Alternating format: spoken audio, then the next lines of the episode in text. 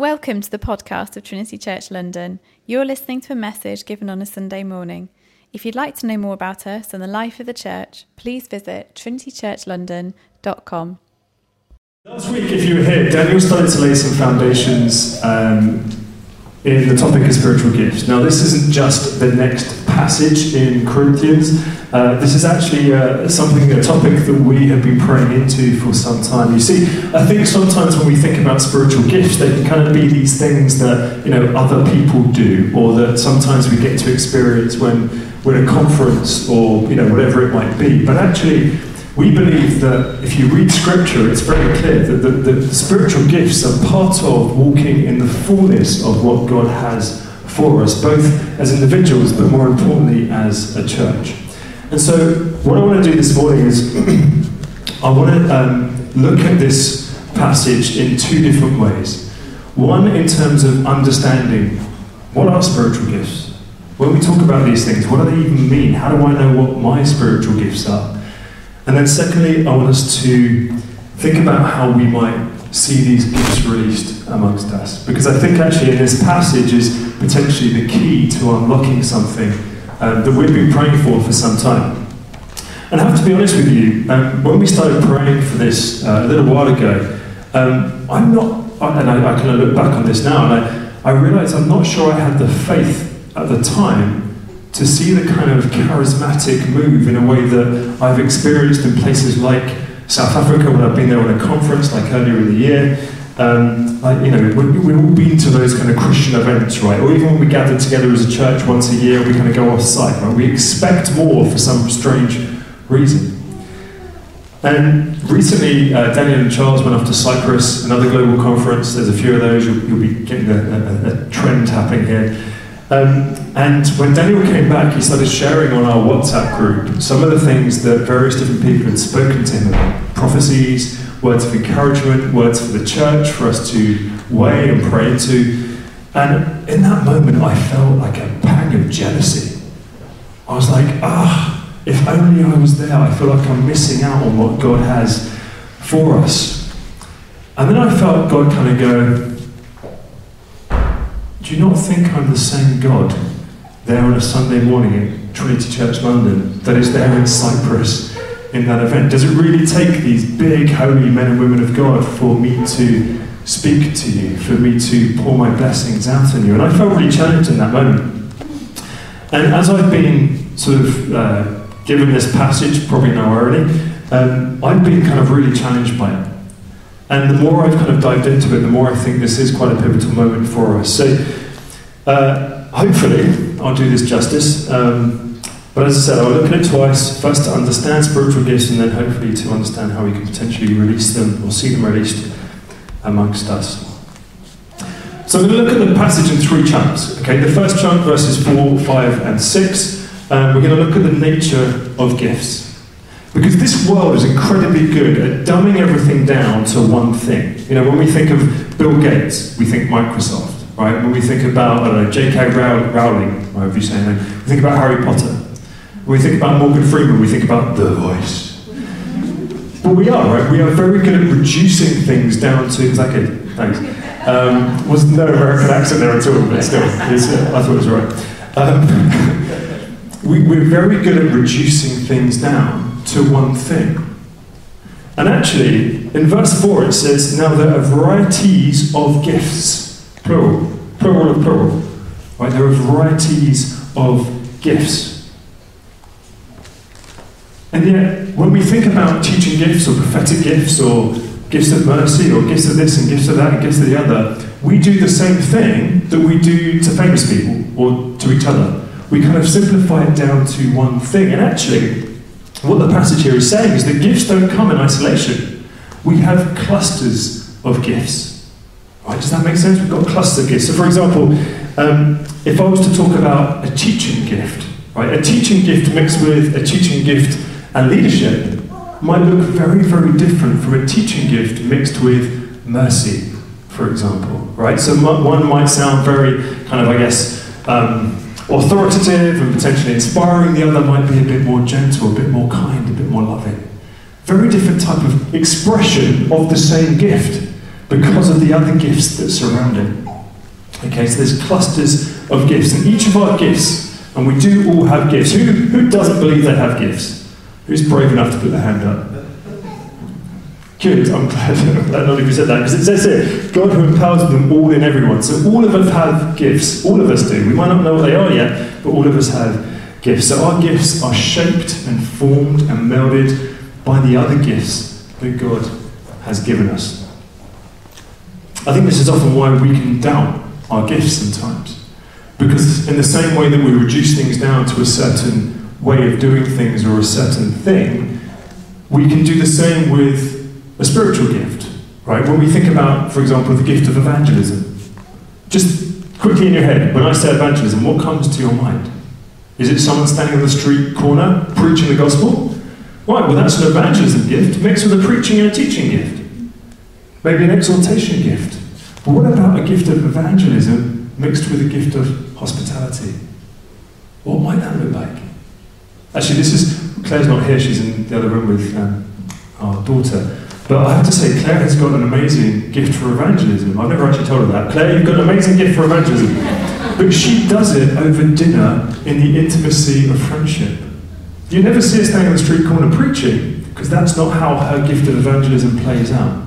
Right? So we need to be careful that when we think about spiritual gifts, we don't automatically kind of place a picture on that gift that isn't there. Right? That's a worldly view of a gift. It's very one-dimensional. Gifts are not one-dimensional at all. They're from God. They're never going to be simple, right? They're going to be amazing.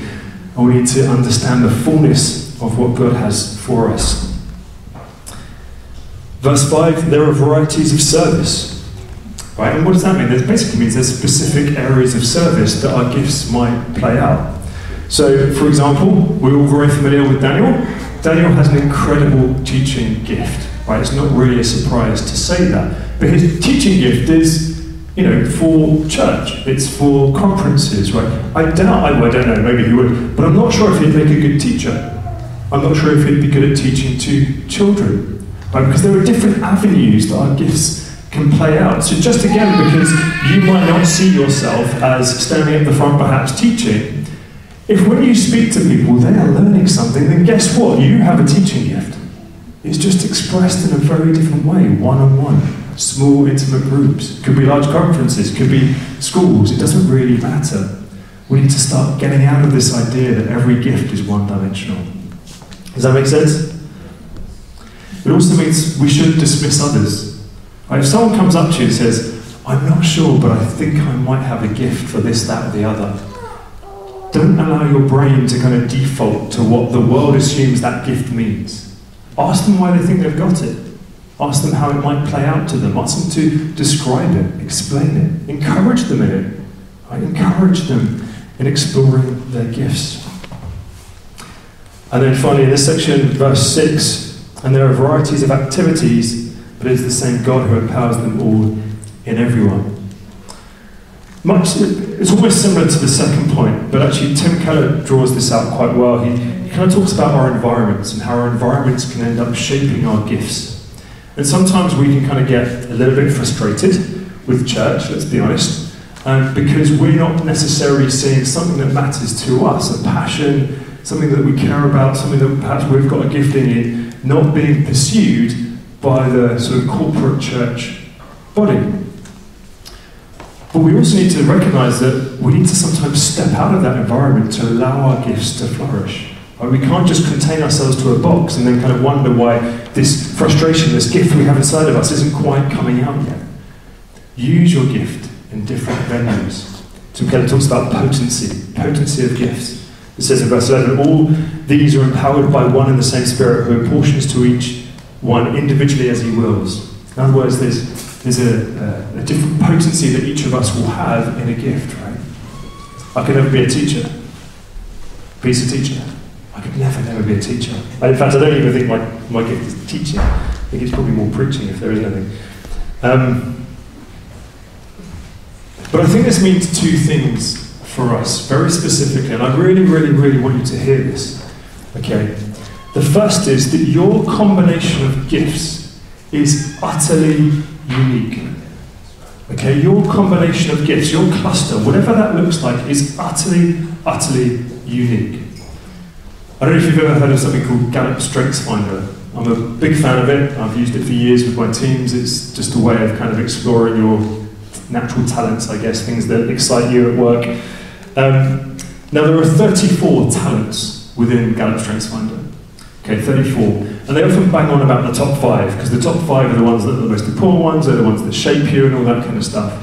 The probability of having the same top five in the same order as anyone else is 1 in 33 million.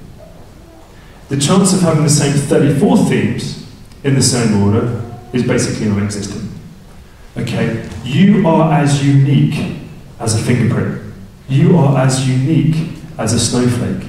Okay, your gifts, the gifts that God has given you, are utterly, utterly unique. Now, if that's true, we need to ask ourselves why. And I think the answer is very simply this God has given you a very specific gift to be able to encourage someone, speak to someone, intercede on someone's behalf, do something that no one else in the entire world can do in the same way. That one conversation that you have with that random person on the bus that only you can do in the way that they need to hear because God has given you a very unique set of gifts that only you can use and, and, and allow to flourish. So this, this is a bit, should be a bit of a wake-up call for us as well, that we can't, we can't kind of shirk our responsibility and kind of go, well, Daniel's got a great teaching gift, I'm just not going to step into that. Because the way that your teaching gift, or your gift of mercy, or your gift for prophecy, or your gift for whatever it might be, will play out, will be incredibly different to the people you see around you. But God has made you that way. He's made you that way, intentionally. So that's the nature of gifts. That's the nature of gifts. What about the purpose of gifts? Well, I think, I think we all kind of know the purpose of gifts, right? This is one that's kind of drummed into us quite a lot. The purpose of gifts is for each other, right? It's for the edification of the church, it's for building up, it's for encouraging. We kind of know the answer to that. To each is given the manifestation of the Spirit for the common good, right? It is for the common good. And actually, interesting, the, the Greek, I don't even know why we translate it like this, but the original Greek actually means for someone's benefit. So when it says common good, it's basically for someone's benefit. It's not for our own benefit, it's not, know, I'm not going to stand up here and prophesy because, you know, it's all about I want to be heard. I've, I've got a prophecy. It's, when we stand up to prophecy, it's about each and every one of us here. It's to encourage one another. But if we go a little bit beyond 1 Corinthians 12, we can start to get a bit of a better picture of the purpose of spiritual gifts. So a little bit later on in Corinthians, I won't dwell on it too much because I wrote it for someone else. Um, 1 Corinthians 14 12 says, Since you are eager for, the, for manifestations of the Spirit, strive to excel in building up the church. Strive to excel in building up the church. So spiritual gifts are for the common good to build up or edify, is the other way of saying that, the church.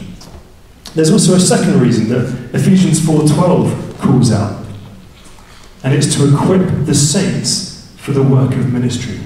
Okay, to equip the saints for the work of ministry. So it's not just about encouraging one another, building each other up. It's actually to equip each other so that we're all better at doing what? Spreading the good news of the gospel. Okay? Spreading the good news of the gospel. And then you could almost summarize all of this in 1 Peter 4:10, which says this: As each has received a gift, use it to serve one another as God's good stewards of very grace. Whoever serves as one who serves for the strength that God supplies, in order that in everything God may be glorified through Jesus Christ. Okay? So basically, to sum it up, you've got edification, you've got strengthening, you've got causing the church to prosper, so that in everything God may be glorified through Jesus Christ. Right? That is the purpose of spiritual gifts. Now, I don't know about you, but you, that, what strikes me about that is the stark contrast between talent and what the world kind of refers to as talent and God given spiritual gifts. You know, the, the world tells us to work on our own strengths, to use our gifts to edify ourselves. And actually, we're told here we need to use our gifts to edify others. The world tells us to exercise our gifts, you know, become you know, 10,000 hours, put in the work, you'll become a you know, brilliant person, you can prosper. But we're told here to exercise gifts so that others might prosper.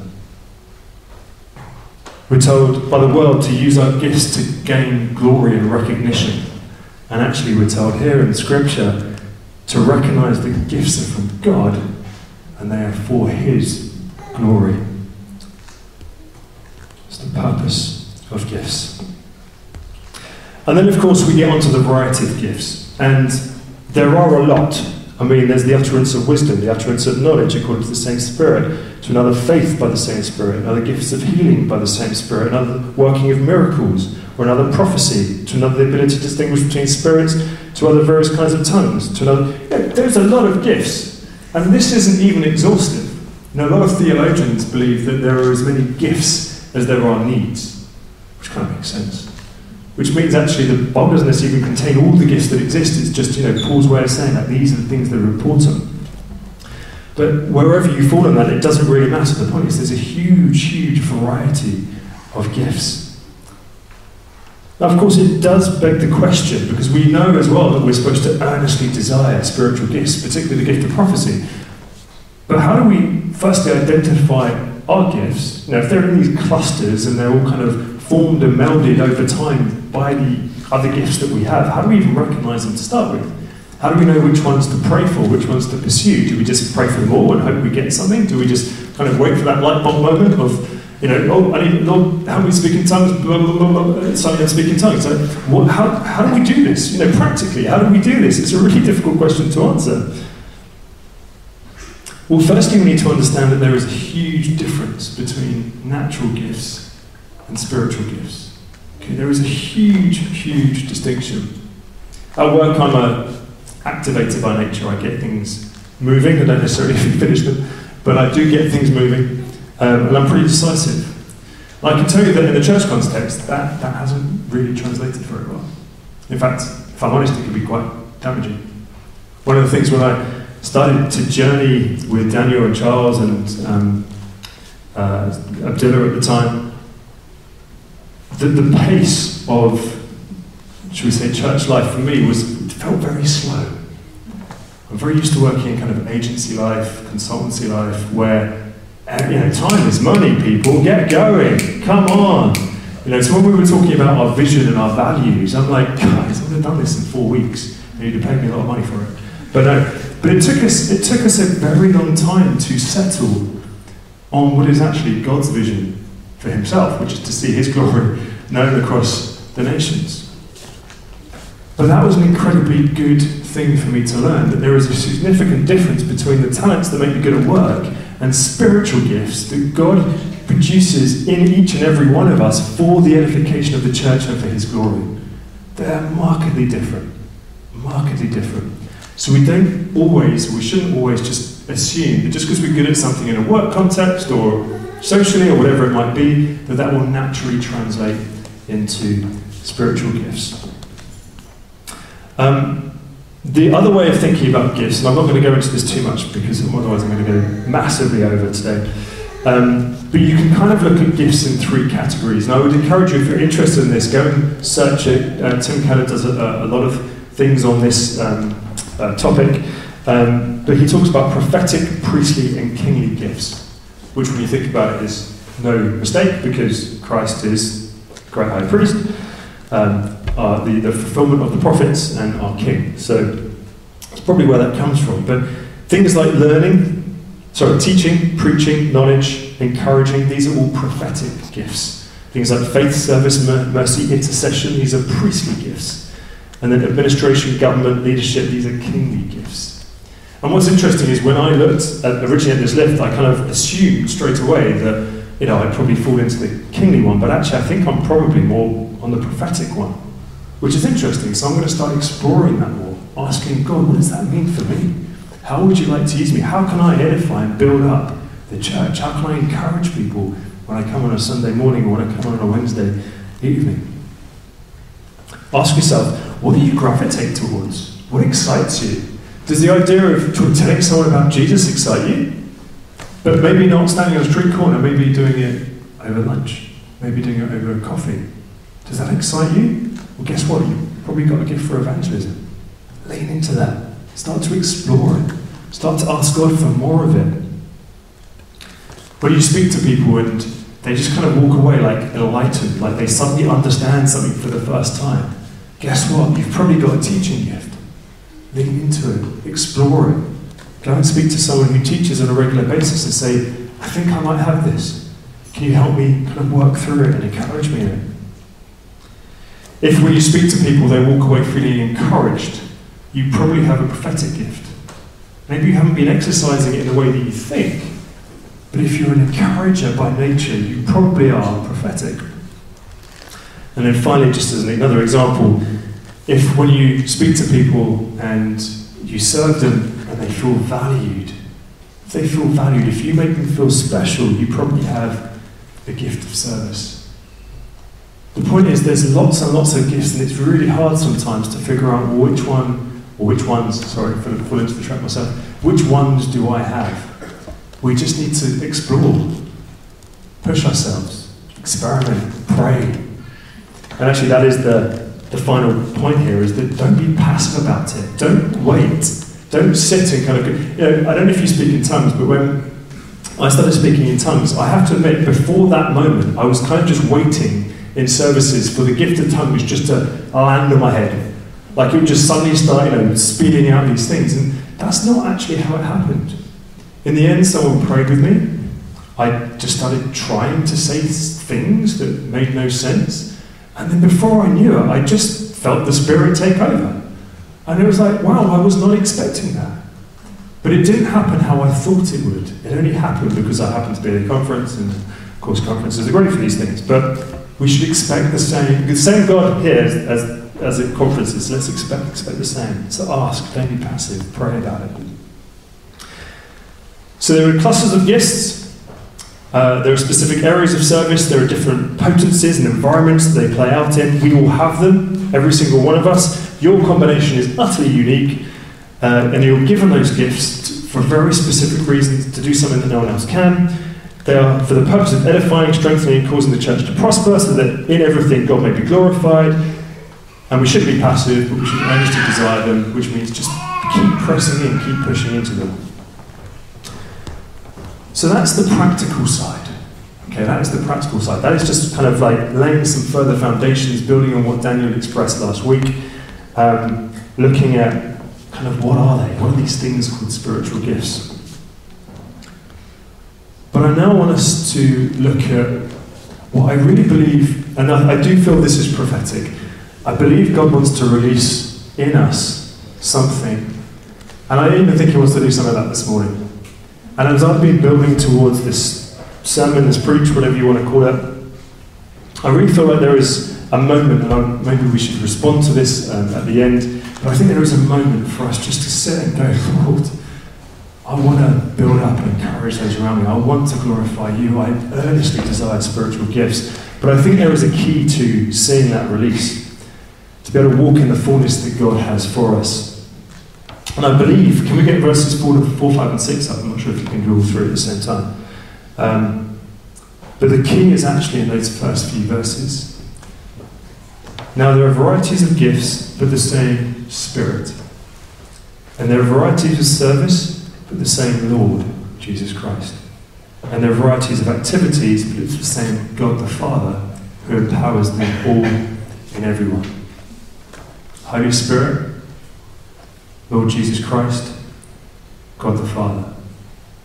Paul is declaring the triune nature of God. But he's talking about spiritual gifts. Why, why is he doing that? That seems a bit odd unless there's a reason for it, unless there's a, a purpose behind that expression. And I think it's very simply this I think he's trying to portray something in the relationship between Father, Son, and Holy Spirit that we should be experiencing towards each other in the use and application of spiritual gifts in the church. So let's explore that relationship. What is, what is it like to be part of a triumphant Godhead? Let's see what the Bible says. John 1.18 describes the Son as living from all eternity in the bosom of the Father. That's not the translation in the ESV, but it's quite a helpful one. Because it kind of literally means in the Greek, it means in love and in intimacy. Right? So for all eternity, before time began, God sorry, Jesus uh, uh, um, has been living in the, etern- in the eternal love and the eternal intimacy of his Father. Eternally, love eternally. Jesus describes the Spirit as living to glorify Him in John 16, verse 14. In John 17, verse 4, it says, The Son glorifies the Father, and the Father the Son. It can be really quite hard to kind of grasp our heads around what that means. You know, what does it mean to glorify someone? Well, I'm going to, I'm going to attempt it in a slightly unusual way. You'll see in a minute. And it could massively backfire. You'll just look at me blankly like, what is going on? Or it might work. Let's find out. But to glorify it literally quite, quite literally means to praise, to enjoy, to delight in someone. Okay, to praise, to enjoy, to delight in someone. And not because they're useful to you, not because you can get something from them, but simply because they are. Because they are beautiful. Just being in their presence is its own reward. Eternally begotten of the Father, Son, Holy Spirit, enjoying one another, delighting in one another. Just the overflow of that abundance and joy. I just, it's hard to get your head around. And the craziest thing is, it has been going on for all eternity. Now, if it's helpful, C.S. Lewis talks about this in one of his books. And he kind of describes this endless, boundless, eternal love as being kind of like a dance. Because I don't know if you have images of God before creation, but I guess for me, I mean, actually, I've, uh, Daniel's used the same expression before. It's like you kind of have this kind of pulsating thing, just kind of spirit, just doing this. But actually, that's far too static. That's far too static.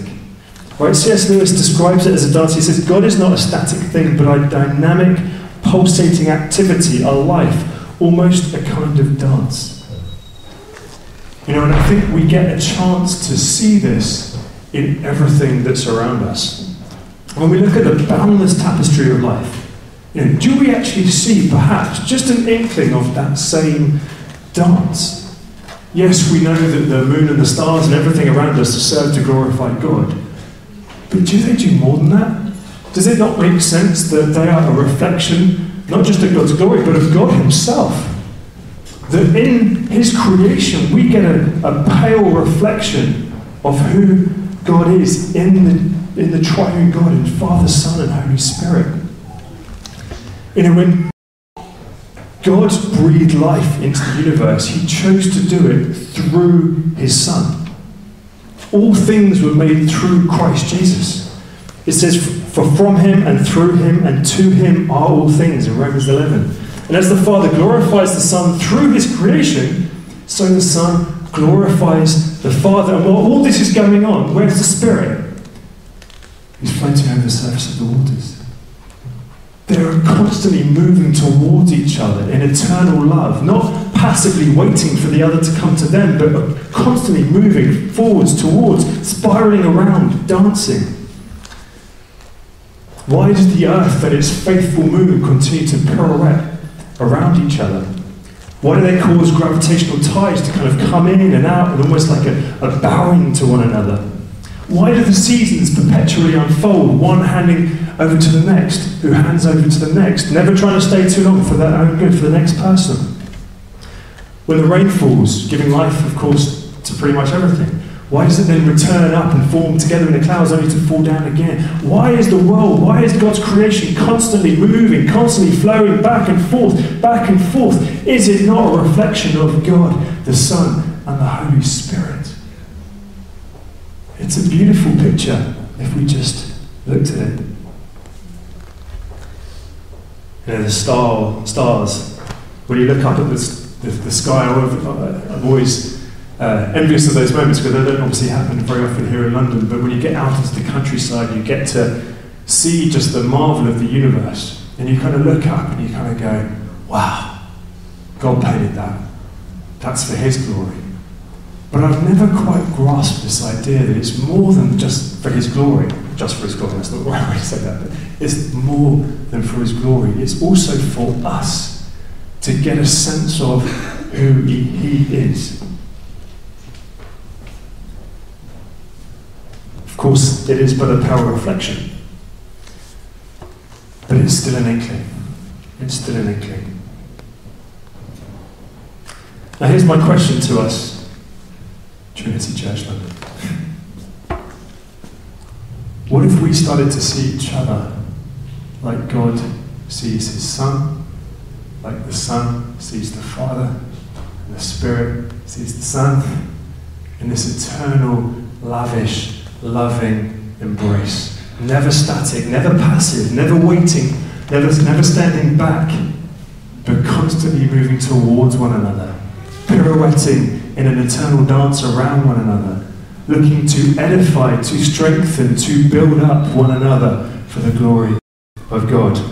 You see, I don't think the first step to seeing gifts unleashed amongst us is to understand them. I think it's about understanding the endless, perpetual, abundant love of God in the Godhead. Now, if you're not Christian, sorry, this has probably been a bit weird. Um, but let me just end with this. When Jesus died, he was, as it were, inviting you into this dance to experience this overflowing love that has eternally existed between Father, Son, and Holy Spirit. And the great thing is, He doesn't wait for you to come to Him, He moves towards you. He chooses you. And if you accept Him, He encircles you with an infinite, self giving, gracious love. A love so profound that He was willing to give up everything, to come down to earth, to live the life of a man, to be humiliated, to be rejected by His own the, the, the people He created, and to die the most horrific death so that we might be able to see Him again in glory. He's inviting you into a, a beautiful relationship and all of creation points to it. So next time you're enjoying nature, next time you're enjoying life, just think about that invitation, that invitation to dance.